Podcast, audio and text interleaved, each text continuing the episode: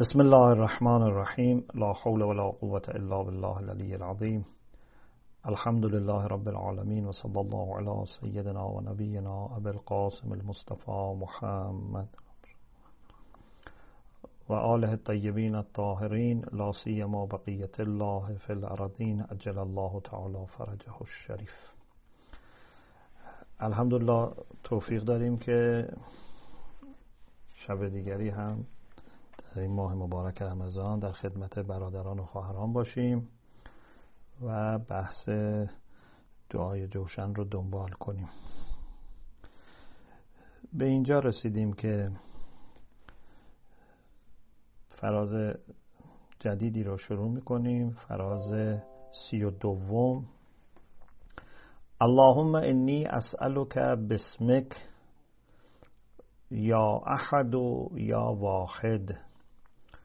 یا شاهد و یا ماجد یا حامد و یا راشد یا باعث و یا وارث یا ضار و یا نافع. مثل برخی از فرازهای دیگه اولش با اللهم انی اسألک بسمک شروع میشه. خدایا از تو می‌خواهیم به واسطه اسمت نامت. حالا نام که میگیم اینجا یک اسم اعظم خدا داره و یه سری اسماء دیگری هم داره که اینجا ما در واقع این چیزهایی که میگیم اینا مصادیق اسم خدا هست. یا احد یا واحد. هر دوی این اسم ها به وحدانیت خداوند متعال اشاره داره و هر دوی اینها رو ما به کار می‌بریم هم احد به کار می‌بریم هم واحد به کار می‌بریم. منتها با هم شاید این تفاوت رو داره. واحد دلالت بر یگانگی داره.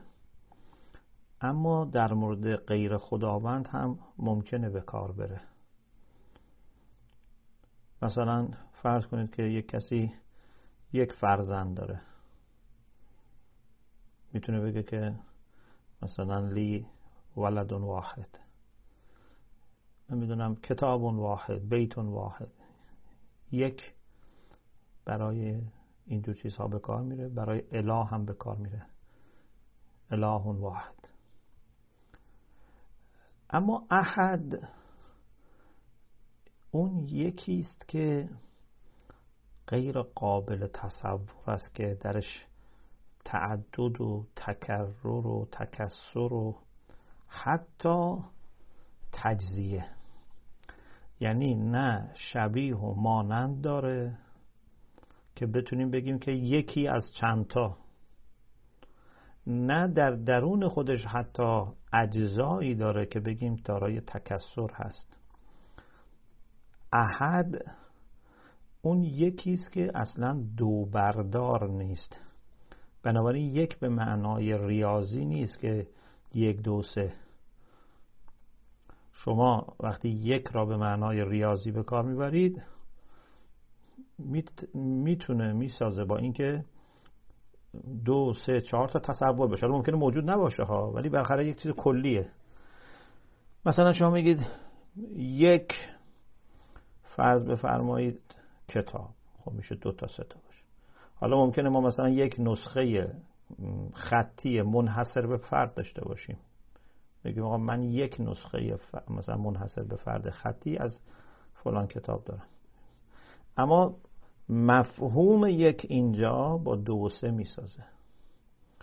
اما وقتی میگیم خداوند متعال یکه یعنی اصلا دو و نمیشه. مثل چی؟ مثل مثلا صرف الوجود یا صرف هر چیزی. مثلا شما بگید که سفیدی. سفیدی اگر خودش به تنهایی در نظر گرفته بشه به چیزی اضافه نشه. نگیم سفیدی کاغذ سفیدی پارچه سفیدی نمی‌دونم گچ سفیدی برف. نه. خود سفیدی به ماه و سفیدی قابل تکرار و تصنیه نیست. صرف و شی لا یتثنا و لا صرف الوجود همینطوره. لا یتثنا به هر تقدیر خداوند وقتی قل هو الله احد این دیگه نهایت تأکید بر این است که خداوند متعال دارای وحدانیت کامل هست. یا شاهد شهود به معنای حاضر بودن هست. در مقابل غائب. غائب یعنی پنهانه شاهد یعنی حاضر. منتها با یه فرقی به چیزی میگن شاهد که دارای درک باشه. دقت می‌کنید. حتی غائب هم به یک معنای دقیقش یعنی چیزی که دارای درک باشه و الان نیست اینجا. مثلا من اگر فرض بفرمایید که لپتاپم رو مثلا نیارم میگم نمی‌تونم مثلا بگم لپتاپ من غائبه. که وقتی هست بگم لپتاپ من شاهده. چرا؟ چون لپتاپ چه باشه چه نباشه نسبت به آنچه که دور و ورش اتفاق میفته ادراکی ندارد. حتی اگر فرض کنید صدارم ضبط کنه اینا درکی نداره. شاهد اون حاضری است که درک می‌کنه. و لذا می‌توانه بعدا شهادت بده گواهی بده.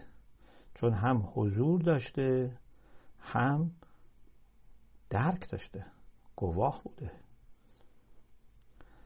غائب اونیست که اگر بود می‌تونست درک داشته باشه گواهی بده. ولی الان قائب که حالا من داخل پرانتز عرض بکنم درسته که ما برای امام زمان تعبیر غائب به کار می‌بریم ولی باید حواسمون باشه که این غائبی که برای امام زمان به کار می‌بریم به معنای قائب مقابل شاهد نیست. قائب مقابل حاضر نیست. به تعبیر انگلیسی قائب به معنای ابسنت نیست. چون امام زمان حاضره. اینکه به امام زمان میگیم قائب در مقابل ظاهره نه در مقابل حاضر. چیزهایی که حاضر هستند گاهی اوقات ما می توانیم حضور اونها را هم تشخیص بدیم. گاهی اوقات ما نمی‌تونیم حضور اونها را تشخیص بدیم. او حضور ما را تشخیص میده. او چه ما حضورش را درک کنیم چه نکنیم تشخیص میده. مثلا در روایت داره که امام زمان عجل الله تعالی فرده و شریف در موسم حج در اونجا حضور دارن. و حتی خلاصه حرکت می‌کنن پاشون رو روی همین خلاصه سجاده ها و نمی‌دونم زیرانداز های اینها می‌ذارن. اما چیزی که هست او مردم را می‌بیند و می‌شناسد. مردم او را می‌بینند و نمی‌شناسند. یعنی حتی ممکنه ببینن ولی درکش نمی‌کنن. پس شاهد یعنی چیزی که حاضر است و درکم می‌کنه. توی زیارت امام رضا علیه السلام تعبیر خیلی لطیفی داره. اشهد انک تشهد مقامی و تسمع کلامی و ترد سلامی من شهادت می‌دهم که تو تشهد و مقامی تو شاهد حضور من در اینجا هستی. اینکه من اینجا وایستادم قیام کردم شما شاهدید. یعنی اولا پس شما حاضرید اینجا دوم شما درک می‌کنید حضور من را. من درک نمی کنم حضور شما رو الا از طریق عقاید. بله می‌دونم شما اینجا هستید و لذا من هم شهادت میدم شهادت من مبتنی بر استدلال عقلی است. می‌دونم که امام اینجا زنده و حاضر و ناظر و شاهده. اما به لحاظ حسی درک ممکنه نکنم. اگر کسی چشمش باز باشه ببینه امام رو. ولی به هر حال می‌تونم شهادت علمی و یقینی بدم. اشهد و انکه شهادت علمی و یقینی میدم. انک تشهد و مقامی. تو مقام من اینجا شاهد هستی. اون دیگه علمی و یقینی فقط نیست. اون اصلا واقعا می‌بینه ما را حضور ما اونجا براش مشهوده.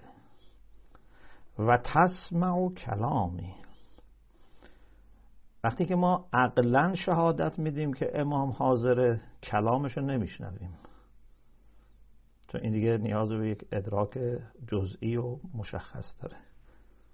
می‌تونیم بفهمیم امام چی می‌خواد به طور کلی. ولی که الان امام حرفی بزنه من نمی‌فهمم. ولی شهود امام به گونه است که کلام ما را میشنود. تسمع و کلامی. و ترد و سلامی. و جواب سلام ما را می‌دهد. پس شاهد یعنی حاضر ناظر حاضر گواه. که حالا ممکنه من هم حضورش را بفهمم ظاهرم باشه ممکنه من حضورش را نمی‌فهمم بنابراین از دیده من پنهان باشه. یا از دیده من پنهان نباشه مثل امام زمان. حتی ببینمش اما هویتش بر من مشخص نیست. نمی‌دونم ایشون همون شخصه. خب حالا خداوند متعال به تمام معنای کلمه شاهد است. بالاترین شاهد خداست. چون اصلا بین ما و او جدایی نیست. بین ما و او فاصله ای نیست. از طرف او. از طرف ما چرا؟ او با ما هست ولی ما لزوما با او نیستیم و حتی اصلا نمی‌تونیم با او باشیم به معنای دقیق کلمه. هیچ کس مع الله نیست. هیچ کس. در قرآن اگر دقت کنید هیچ جا نداره که کسی مع الله است بلکه حتی میگه لا تدعو مع الله احد. هیچکی مع الله نیست. خدا با ما هست. هو معکم. ان معی ربی. اما هیچ کس مع الله نیست. خدا چون در رتبه ما و در تمام مراتب حضور داره. همه رو درک می‌کنه. به همه قریبه. اما ماها در رتبه او نیستیم. در رتبه خودش تنهاست. کان الله ولم یکن معه شی. الان هم کما کان. خدا بود هیچ چیزی معهو نبود. الان هم هیچی معهو نیست. کسایی که خیلی وارد نباشن فکر می‌کنن که وقتی میگیم خدا هیچی باش نبود یعنی مثلا خدا هنوز هیچی رو خلق نکرده بود. در صورتی که الان هم همینطوره. الان هم هیچی با خدا نیست. در اون رتبه خدا هیچ چیزی با هیچ چیزی با اون معیت نداره. اما او با همه هست. همه چیز براش حاضر است. باز اگر اون مثالی که قبلا هم اشاره کردیم از علامه طباطبایی گفتیم یکی از چیزهایی که کمک می‌کنه بحث این هست که رابطه خودمون رو با صور ذهنی خودمون در نظر بگیریم. اینها یک جورهای معلول ما هستن. ما ایجادشون می‌کنیم. خب این صور ذهنی مثلا شما تو ذهنتون یک انسان در نظر بگیرید مثلا یه دسته گل دستش هست و داره تو خیابون راه میره. خب آیا او از شما قائبه آیا اصلا می‌تونه او چیزی تو ذهنش باشه که تو ذهن شما نیست؟ هر چیزی که اصلا اونجا هست به اراده شماست. البته نمی‌خوام بگم این مثال دقیقا مثل بحث خداست لحول مثل اعلی هیچ چیزی مثل خدا نمی‌تونیم مثال بزنیم. اما یه کمکی می‌کنه تقریب به ذهنی می‌کنه از جهاتی به ما کمک خواهد کرد. اون چیزی که در ذهن منه در تمام مراتبش اگه تو اون انسانه داره فکر می‌کنه من می‌دونم. چون خودم دارم اراده می‌کنم. راه میره چیزی می‌بینه همه چی رو من می‌دونم. و فاصله ای از من نداره. اما او نمی‌دونه که من چی فکر می‌کنم. حالا موجودات عالم همه برای خداوند متعال حاضرند. او علم حضوری داره یعنی معلوم در نزد عالم حاضره نه فقط صورت معلوم. بنابراین او شاهده. حالا ما روی ضعف خودمون میگیم که خب خدا غائبه فرشته ها غائبن. اما مثلا این انسان ها حاضرن. عالم شهود و عالم غیب. این انسان شاهد هستیم بهش حضور داره. این درخت این نمی‌دونم میز صندلی. ما اینجوری تقسیم می‌کنیم به خاطر ضعف خودمون. ولا بالاترین چیزی که شاهد هست خداوند متعاله. به نسبت به ادراک ما میگیم خدا غیبه. ولی به لحاظ واقع خدا قائب نیست. مرحوم حاجی سبزواری در ابتدای منظومه تعبیر خیلی قشنگی رو به شکل شعر تو منظومه کل فلسفه و منطق و اینا روشون به شکل شعر در آورده. یا من و وقت تفا لفرت نوره. از ظاهر الباطن فی ظهوره. ای کسی که به خاطر شدت نورش پنهان شده. ای ظاهری که به خاطر شدت ظهورش باطن شده پنهان شده. هو الاول و الاخر و ظاهر و الباطن شما الان به ماهی بگی که ماهی تو دریا بگی که آب چیه؟ کجاست آب؟ نمی‌دونه. آب تا به حال موقعیتی نبوده که مثلا آب نباشه براش. حالا بفهمه که آب چیه. آدم باید یه چیزی رو مثلا یه حالت دیگه هم تجربه ای کرده باشه. چیزی که به فکرش بیاد که خب این می‌تونه باشه می‌تونه نباشه و اینا. از ماهی بپرسیم آب چیه؟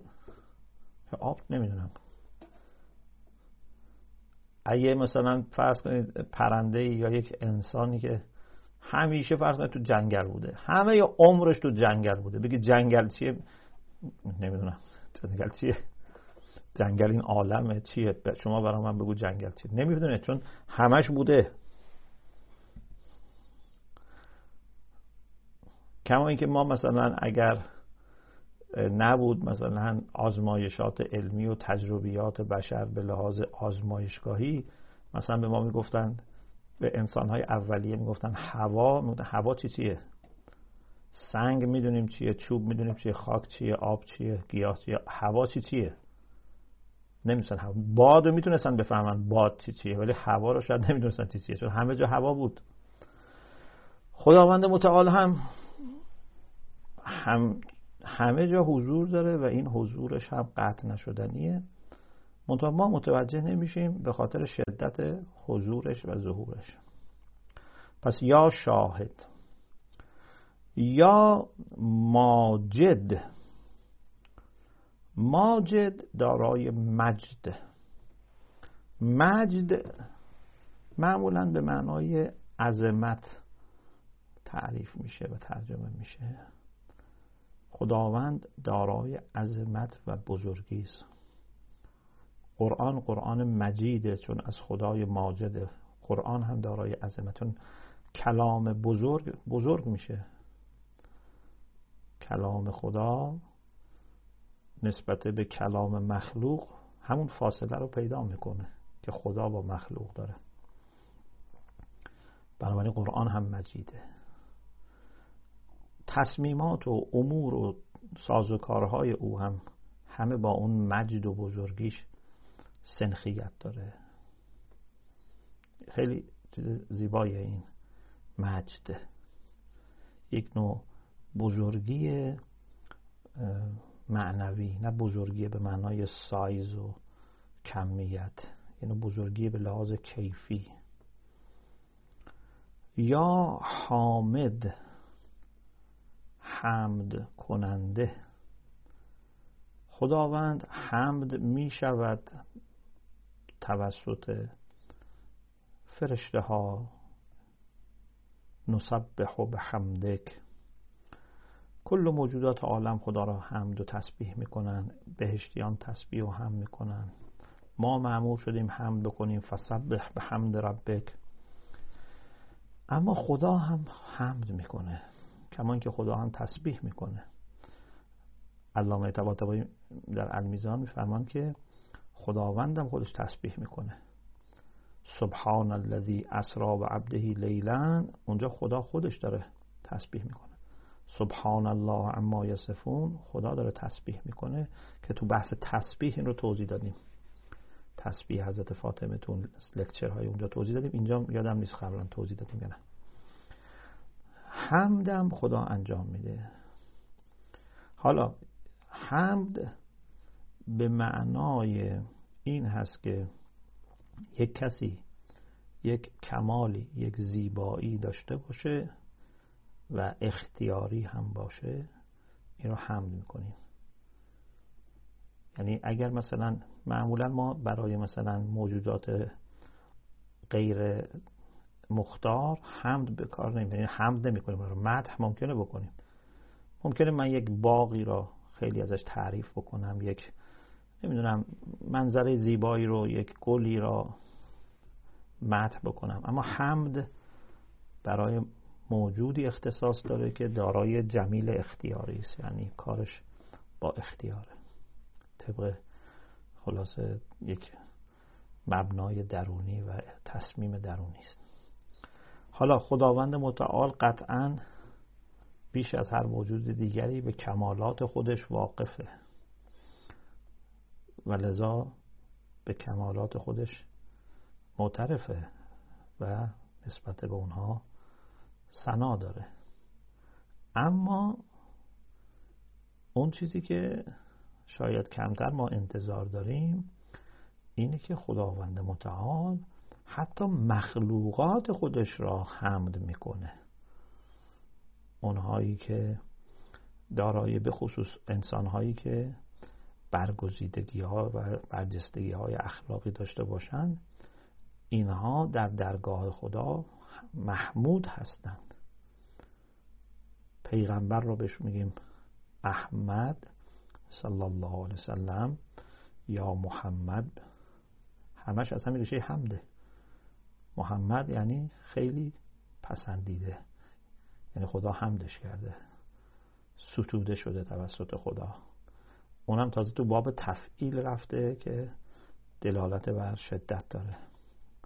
محمود محمد و احمد.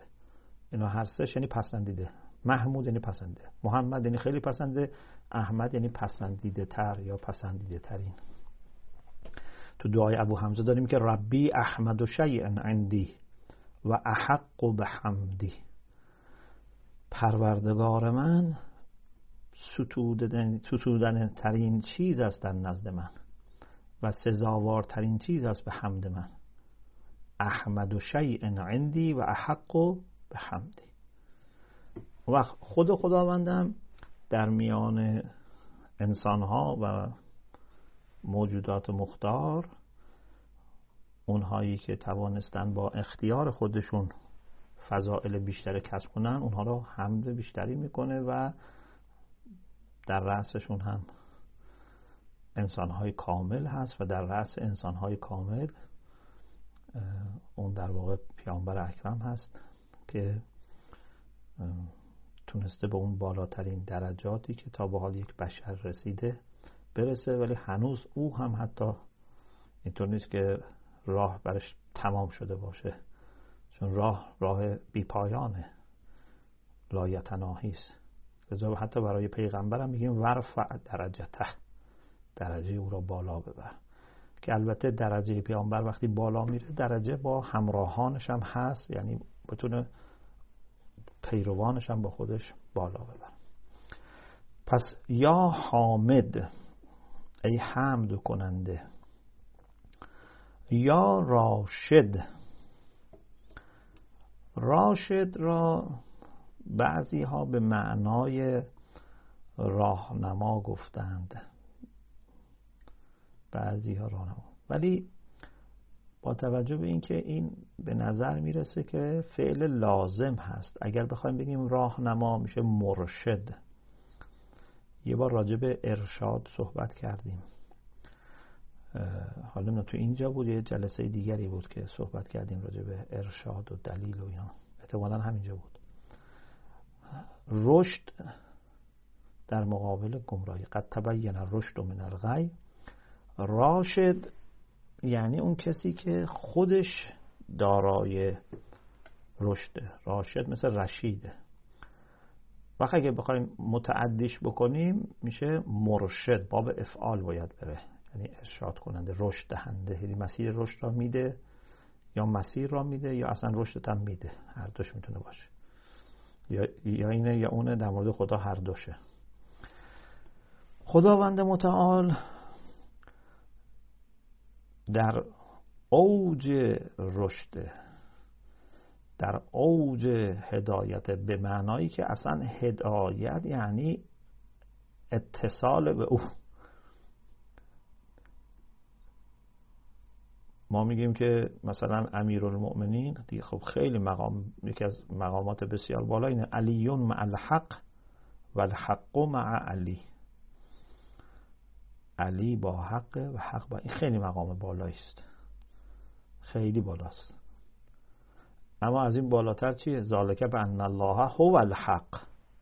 اصلا الحق خود خداست. امام که حادی هست انما انت منذر و لکل قوم هاد یه حادی اونم از تراز قرآنی. حادی از نظر قرآن باید کسی باشه که نیاز به هدایت مردم نداشته باشه. افمن یهدی الی الحق احقا یتبع اما لا یهدی الا ان از نظر قرآن هادی کسی است که هدایت به حق می‌کنه در مقابل کسی که باید هدایت بشه تا بتونه هدایت کنه. حد وسط نداره. یعنی نظر قرآن علمای عادی اینا هادی نیستن. علمای هادی مثل ائمه مثل انبیا که از طرف خود خدا هدایت میشن اونا می‌تونن هادی باشن. هادی به معنای قرآنی. امام هادیس با حق معل حق و می‌تونیم حق رو از طریق او تشخیص بدیم. و الحق و علی. اما خدا چی؟ خدا خودش الحقه. دیگه این بالاترین مرتبه هادی بودن میشه. که خودش اون نقطه ارجاع هست. یعنی همه می‌خوان به او ارجاع بدن. او خودش اونجاست. بنابراین او بالاترین مرحله هدایت رو داره. اگه بشه اسمشو هدایت بزنیم. نمیشه بگیم حتی خدا هدایت داره. و بگیم بالاترین مرتبه حادی بودن را داره. بالاترین مرتبه رشد رو داره اگر بشه اسمش رو برای خدا به کار ببریم. چون خدا انقدر بالاست که تعبیر رشد هم بخوایم براش بخوایم با صعوبت با مشکلیه. چون اونجا چیزی غیر از اون معنا رشد معمولا جایی است که قیم باشه. در مورد خدا رشدی است که اصلا نقطه مقابلش قابل تصور نیست. یا باعث و یا وارث. خداوند باعث است. بعث به معنای برانگیختنه برانگیختن. در قرآن چندین مورد بحث داریم یا چندین نوع بحث داریم. یه موقع خداوند متعال بحث می‌کنه به معنای مرده ها رو زنده کردن. روز قیامت روز بعثه یوم البعث که ما زنده میشیم. برانگیخته میشیم. کسانی که در برزخ هستن میگن من بعثنا من مرقدنا. کی ما را از این قبر ما از این محل خواب ما برانگیخت؟ مرقد یعنی محل خواب. چون خیلی از افراد در برزخ مثل حالت خوابه براشون. یه عده در اوج نعمتن یه عده در اوج ناراحتی ولی حد وسطی ها مثل خوابه. میگه من به اصلا من مرقدنا. مرقد یعنی محل خواب. محل استراحتش. پس بحث یعنی بیدار کردن برانگیختن زنده کردن که برای مردگان به کار میره. بحث به معنای برانگیختن برای یک مأموریت هم هست. مثل بعثت انبیا. بعثت انبیا. هو الذی بعث فی الامیین رسولا منهم. که در میان انسان ها یک نفر را یک حیات مجددی بهش میده. یک احیاء خاصی میشه این شخص. تا به حال در سطح به انسان و عقل و شعور و درک و خودش انجام می‌داد و کارها رو الان یک اتصالی می‌کنه به می‌کنه به عالم غیب. وحی بر او میشه. این انگار زنده شده در میان مردگان. نه مردگان به لحاظ طبیعی. یعنی کسانی که اون نوع از حیات اون نوع از اتصال رو ندارن. خلاصه برانگیخته شده مبعوث شده به یک مأموریتی. و گاهی هم مثلا یک شاهدی گواهی را خداوند میاره. اون هم می‌تونیم تعبیر حالا نزع داشته باشه. لننزعن من کل امت شهیدا. ممکنه تعبیر بعث هم بتونیم به لحاظ عربی بکنیم براش. اونم باز یه نوع معمولیتی هست. به تقدیر خداوند متعال باعثه. یا باعث من فی القبور. برمی انگیزد. حالا یا مرده را زنده می کند یا فرد صالحی را به نبوت می رساند. یا وارث. بعد وارث هم هست. یعنی چی؟ یعنی اگر کسی هم کاری انجام داد و رفت کارش را او به ارث می‌برد. خانواده ای داره پشت سرش موندن او فوت کرده. او وارثش هست. یا وارث من لا وارث له. اگر ما کارمون خدایی باشه اگر ما دغدغه هامون نگرانی هامون تو دنیا الهی باشه ما هم که بریم او خودش جانشین ما خواهد بود خلیفه ما خواهد بود. کن خلیفتی فی الاهل. پس هم باعث است هم بعد از اینکه ما رفتیم یا هر چیزی رفت او باقی میماند. و هر آنچه که هست به او می‌رسد. قبلش هم البته مال او بود. منتها ما اونجا یه نقش ظاهری داشتیم حالا دیگه همش خودشه. یکی از دوستان ما خیلی سال پیش یک جریانی می‌گفت در تهران می‌گفت یه فرد متدینی می‌گفت که پسرش مریض شده بود پسرش هم متعهل بود و اینها و تو بیمارستان بودن. خیلی این مراقب این فرزندش بود. بچهش بود بعد بالاخره همسر داشت بچه داشت اینا خیلی مراقب بود که این خوب بشه. خلاصه مثل پروانه بود دور برش میچرخید و درست کار درمان و اینها. پسر خوب نشد فوت کرد. بعد دیدن که این خیلی آرامه بعدش. تعجب کردم. اون آدم باید الان خیلی دیگه بیتابی کنه. خیلی آرامه. گفتن شما اون موقع اون همه تقلا می‌کردی این ور اون ور دکتر دارو فلان. الان چه آرامی گفت که تا او زنده بود من مسئولیت داشتم که تمام تلاشمو براش بکنم. الان که او رفته دیگه کاری از دست من بر نمیاد. من تسلیمم. زن و بچهشم تا اون موقع که او بود او سرپرستیشون رو داشت. و وظیفه هم داشت. منم به عنوان پدرش میباز کمک می‌کردم.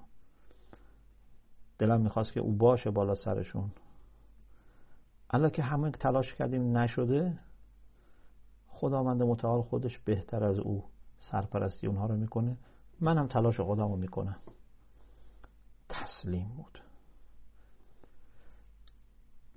پس اینجور نیست که اگر یک کسی فوت کرد رها بشن خانوادش اگر کسی مرد خدا بود زن خدا بود به معنایی که یعنی برای خدا کار می‌کرد چه مرد چه زن چه مادر چه پدر. اگر زندگیشون برای خدا باشه این خراب نمیشه این رها نمیشه. خداوند تا اونجایی که کشش اون خانواده باشه عنایت خودش ادامه میده. چرا؟ چون اون وارثه. او حامی هست مراقب هست به ارث می‌بره و مراقبت می‌کنه. همه چیزا اونم میمونه. هر چیزی هم که دیگران مخفی کردیم سندی نوشته دیده همه رو می‌دونه. هم الان می‌دونه هم بعد می‌دونه. همیشه می‌دونه. یا زار رو یا نافع. و نهایتا این دو تا چیز رو در آخر این فراز داریم. ضرر و نفع به دست اوست. زار یعنی ضرر زننده. نافع یعنی نفع رساننده یعنی چی ضرر دهنده و نفتنده یعنی ضرر و نفع به دست اوست.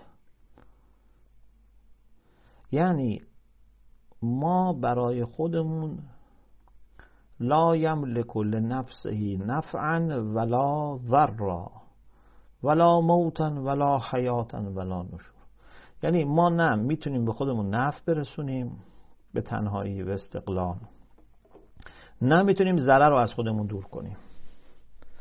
اگر ما طبق عقل و حکمت و مسلحت و اراده الهی عمل بکنیم او نفع را تا حد از ظرفیت میفرسته. اگر خلاف عقل و مسلحت و حکمت عمل بکنیم خلاف اراده الهی سنت های الهی عمل بکنیم نمی‌تونیم جلوی ضرر را بگیریم. چون جریانات عالم بر اساس معیارهای واقعی و حکمت یعنی عمل کردن و شناختن و تشخیص این معیارهای واقعی. شما اگه خلاف اینها عمل بکنی مثل کسی که رفته خونش را در مسیر سیل درست کرده. حالا هر چقدر این خونه رو آب بندی بکنه پنجره دو جداره بذاره نمی‌دونم درهای مخصوص بذاره نمی‌تونی جلوی ضرر را بگیری.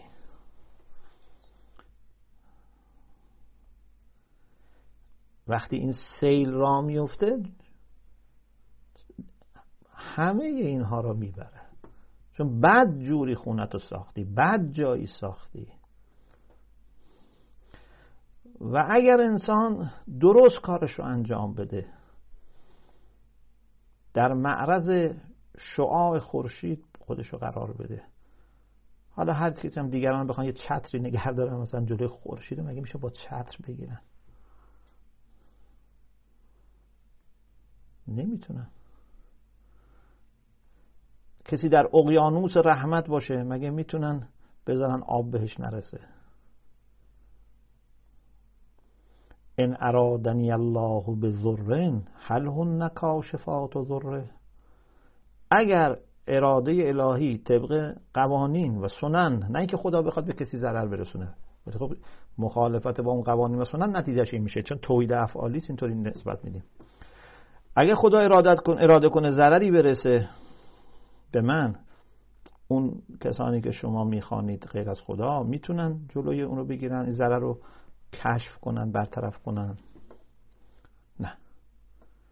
از اون برم اگر ارادنی به رحمتن هل هنم امسکات و رحمته. اگه خدا بخواد رحمتی به من برسونه نفعی به من برسونه می‌تونن جلوشو بگیرن؟ نه. او زار است او نافع است. یعنی نفع و ضرر به دست اوست. ما خودمون نمی‌تونیم مستقیما نفع و ضرر رو تشخیص بدیم. یه کار می‌تونیم بکنیم. ببینیم قاعده چیه؟ صلاح چیه؟ راه درست چیه؟ حکمت چیه؟ من نمی‌تونم هر غذایی بخورم فرض بفرمایید هر نمی‌دونم نوشیدنی رو بخورم بعد بگم مریضم نشم. من مالک نفع و ضرر خودم به این معنا نیستم. بله من می‌تونم بفهمم چه چیزهایی برای سلامت خوب است. سعی کنم اونها رو انجام بدم. چه چیزهایی برای سلامت بعد از اونها اجتناب کنم. وقت او سلامت را می‌دهد.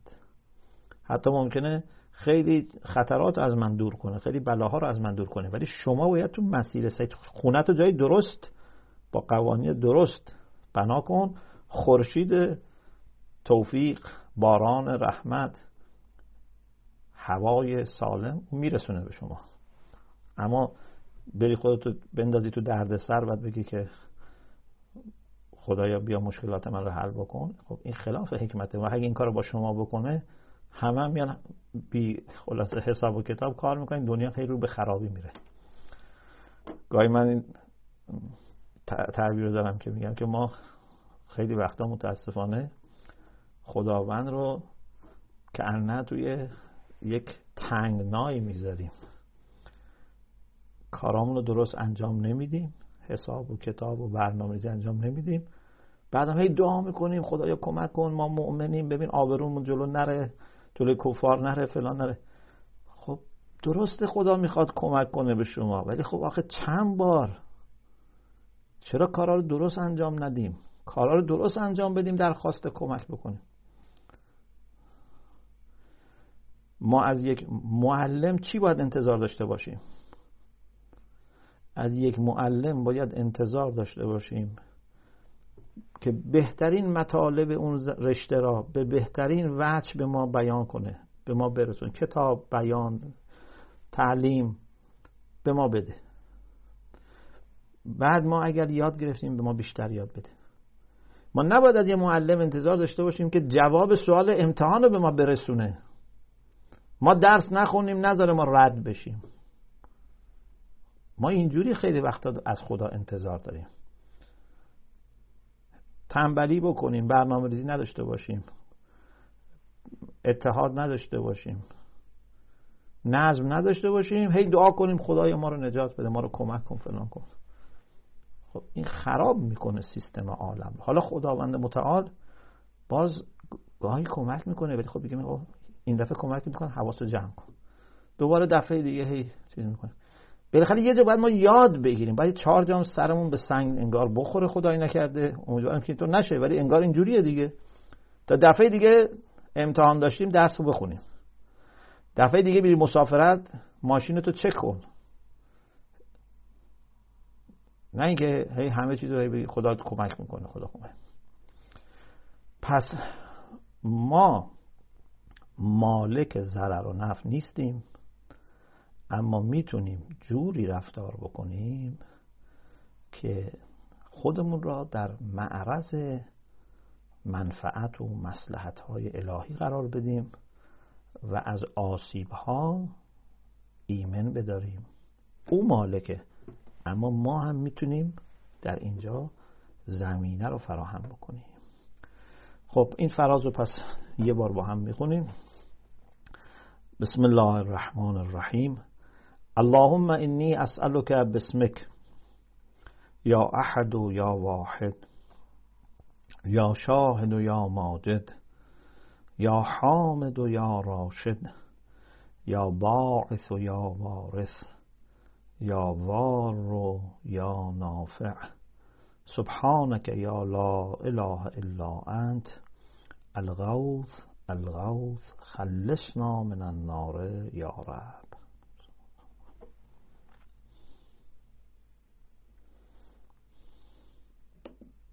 حیب الله حاج آقا خیلی عالی بودش استفاده کردی. خواهش می‌کنم خدا شما. اگر فرصت داریم چند دقیقه دوستان سوال دارن در خدمتتون باشیم. خواهش می‌کنم بفهم سلام علیکم و رحمت الله. خدا حفظ کنه شما. خیلی ممنون زحمت می‌کشید. خواهش می‌کنم. آجا یه سوال در مورد همین معیتی که فرمودید با خداوند. بله. و گفتید کسی مع الله نیست ولی خب در مورد حضرت علی میفرمایید که مع الحق این میشه تفاوت این دو رو یه مقدار درمش توضیح بدید ممنون. احسن. بله. در قرآن کریم عرض من در مورد قرآن کریم. در قرآن کریم چون ما خیلی دقت بالاست در قرآن ما نهایت دقت رو داریم. حتی احادیث در حد قرآن نیست. احادیث خب اونجوری که مردم می‌فهمند و عادی براشون صحبت شده. قرآن فرق می‌کنه. در قرآن هیچ جا نداریم که کسی چیزی مع الله باشه. حد اکثر لد الله و لدنه و عندهو داریم. یعنی عند اشکال نداره. نزد خدا. چون اند نمیرسونه که هم رتبه است. اشکال نداره. لدن خوبه. لدی لدیه خوبه. لدا و لدن و اند خوبه. اما معه نمیشه برای خدا کسی قبل بشیم. این در قرآن. اما توی روایات و اینها ممکنه به کار رفته باشه. این یک. دوم این که اونجا که میگیم علیون مع الحق و الحق و مع علی اونجا منظور از الحق حقیقته.